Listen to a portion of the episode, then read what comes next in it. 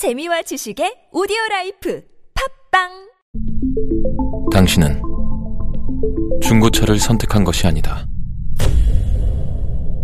당신이 선택한 건 최초라는 자부심이자 경기 없이 누리는 편리함이며 비엠더블유만의 격이 다른 책임감.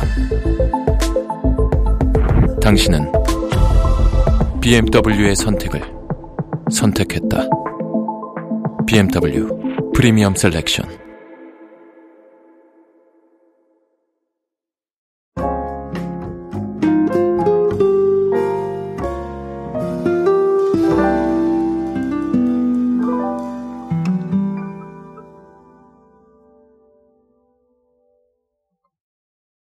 제가 홈술 트렌드를 말씀을 드리면서 이 주류에 대한 이야기들 많이 드리고 있는데 어, 그럴 수밖에 없는 게 사실 주류가 소비에 대한 부분들을 많이 인식을 해줍니다. 그만큼 반영이 좀 빠른 부분이 바로 주류이기 때문에 요즘 대중분들께서 어떤 부분에 신경을 좀 쓰고 계신지, 그리고 어떤 키워드에 좀 주목을 하는지 쉽게 알 수 있는 분야입니다. 그래서 제가 어, 저는 술을 마시지 않음에도 어, 술 이야기를 자주 드리고 있는데요. 어, 그런 부분으로 이해해 주시면 되겠습니다. 오늘은 위스키 이야기로 함께 하겠습니다. 안녕하세요 여러분, 노준영입니다. 디지털 마케팅에 도움되는 모든 트렌드 이야기로 함께하고 있습니다. 강연 및 마케팅 컨설팅 문의는 언제든 하단에 있는 이메일로 부탁드립니다. 아, 사실 이 주류에 대한 이야기가 참 드리기가 어렵습니다. 왜냐하면 제가 이 말술처럼 생겼는데 아, 실제로 술을 안 먹기 때문에 아, 쉽지 않은 부분이 있어요. 근데 그럼에도 불구하고 제가 아, 이 부분에 신경을 쓰는 이유는 아까도 말씀드렸다시피 소비 트렌드가 굉장히 잘 반영이 되어 있기 때문입니다. 오늘 위스키 이야기는 지에스 리테일이 발표를 했는데요. 지에스 리테일이 뭐 지에스 이십오 하고 있죠. 당연히 뭐 그런데요. 최근 삼 년간의 주류 판매 데이터를 살펴보니까 위스키 매출이 전년 동기 대비 이천이십 년에 사십육 점 이 퍼센트, 이천이십일 년에는 육십 점 팔 퍼센트, 그리고 이천이십이 년에는 지금 이월 누계를 봤을 때 백이십칠 점 오 퍼센트라고 해요. 굉장히 꾸준히 신장을 하고 있죠. 어, 그런 부분도 굉장히 놀랍습니다. 아, 사실 뭐 위스키 열풍이 뜨겁다고 얘기들을 많이 하세요. 왜냐하면 소주하고 맥주 이런 부분이 아니라 새로운 주류를 즐기고 있죠. 어떻게 보면 뭐 프리미엄이나 이런 가치 소비 이런 것들도 영향을 미쳤다고 저는 생각을 합니다. 자, 보면은 좀 더 통계가 있어요. 실제로 지에스 이십오에서 위스키를 구매한 이공삼공 세대 구성비를 보니까 이천이십 년에는 오십일 점 삼 퍼센트에서 이천이십 년에 칠십 점 팔 퍼센트로 약 이십 퍼센트 이상 확대가 됐습니다. 그리고 위스키의 보완제라고 표현을 해야 되나요? 위스키에 섞어 먹는 토닉워터나 탄산음료, 주스 등도 각각 매출이 오십사 점 일 퍼센트, 이십사 점 팔 퍼센트, 그리고 십삼 점 오 퍼센트. 아, 다 상승세입니다. 그렇게 보시면 되겠습니다. 심지어 뭐 얼음도 많이 나왔었죠, 종류별로. 그러니까 이 트렌드는 확실하게 힘을 얻고 있다. 이렇게 보시면 되겠습니다. 자, 결국은 사실은 뭐, 네, 뭐랄까요. 제가 이 홈술 트렌드를 말씀을 안 드릴 수가 없을 것 같은데 뭐 그렇다고 해서 술 제품 내자 이런 얘기는 아닙니다.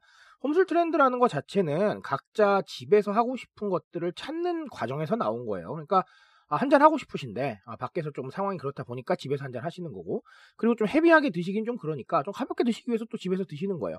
자, 이런 식으로 각자의 취향이나 상황을 좀 반영을 하는 이런 상황들이 나오면서 홈술 트렌드가 더 힘을 얻었기 때문에 어떻게 보면 홈술 말고도 우리가 발굴할 것들이 굉장히 많을 겁니다.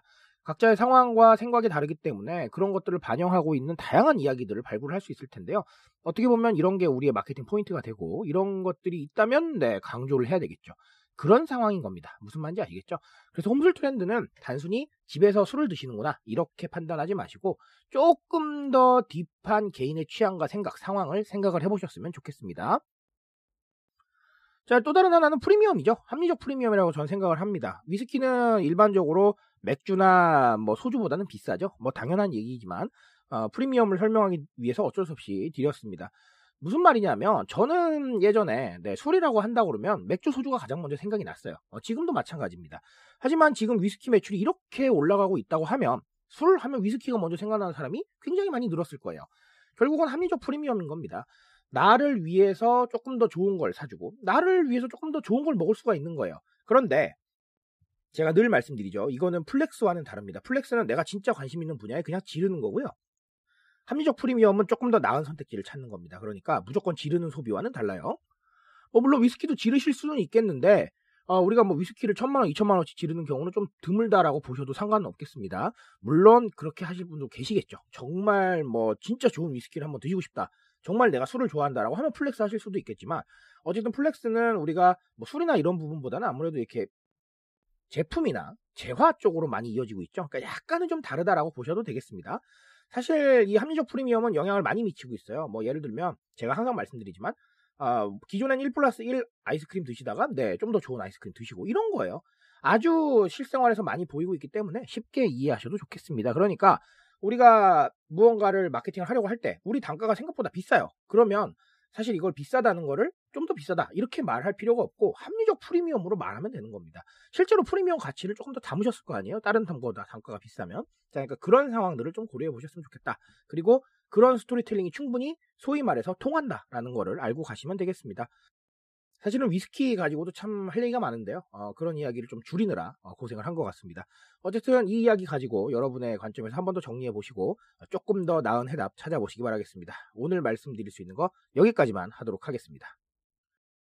트렌드에 대한 이야기는 제가 책임지고 있습니다. 그 책임감에서 열심히 뛰고 있으니까요. 공감해 주신다면 언제나 뜨거운 지식으로 보답드리겠습니다. 오늘도 인싸 되세요, 여러분. 감사합니다.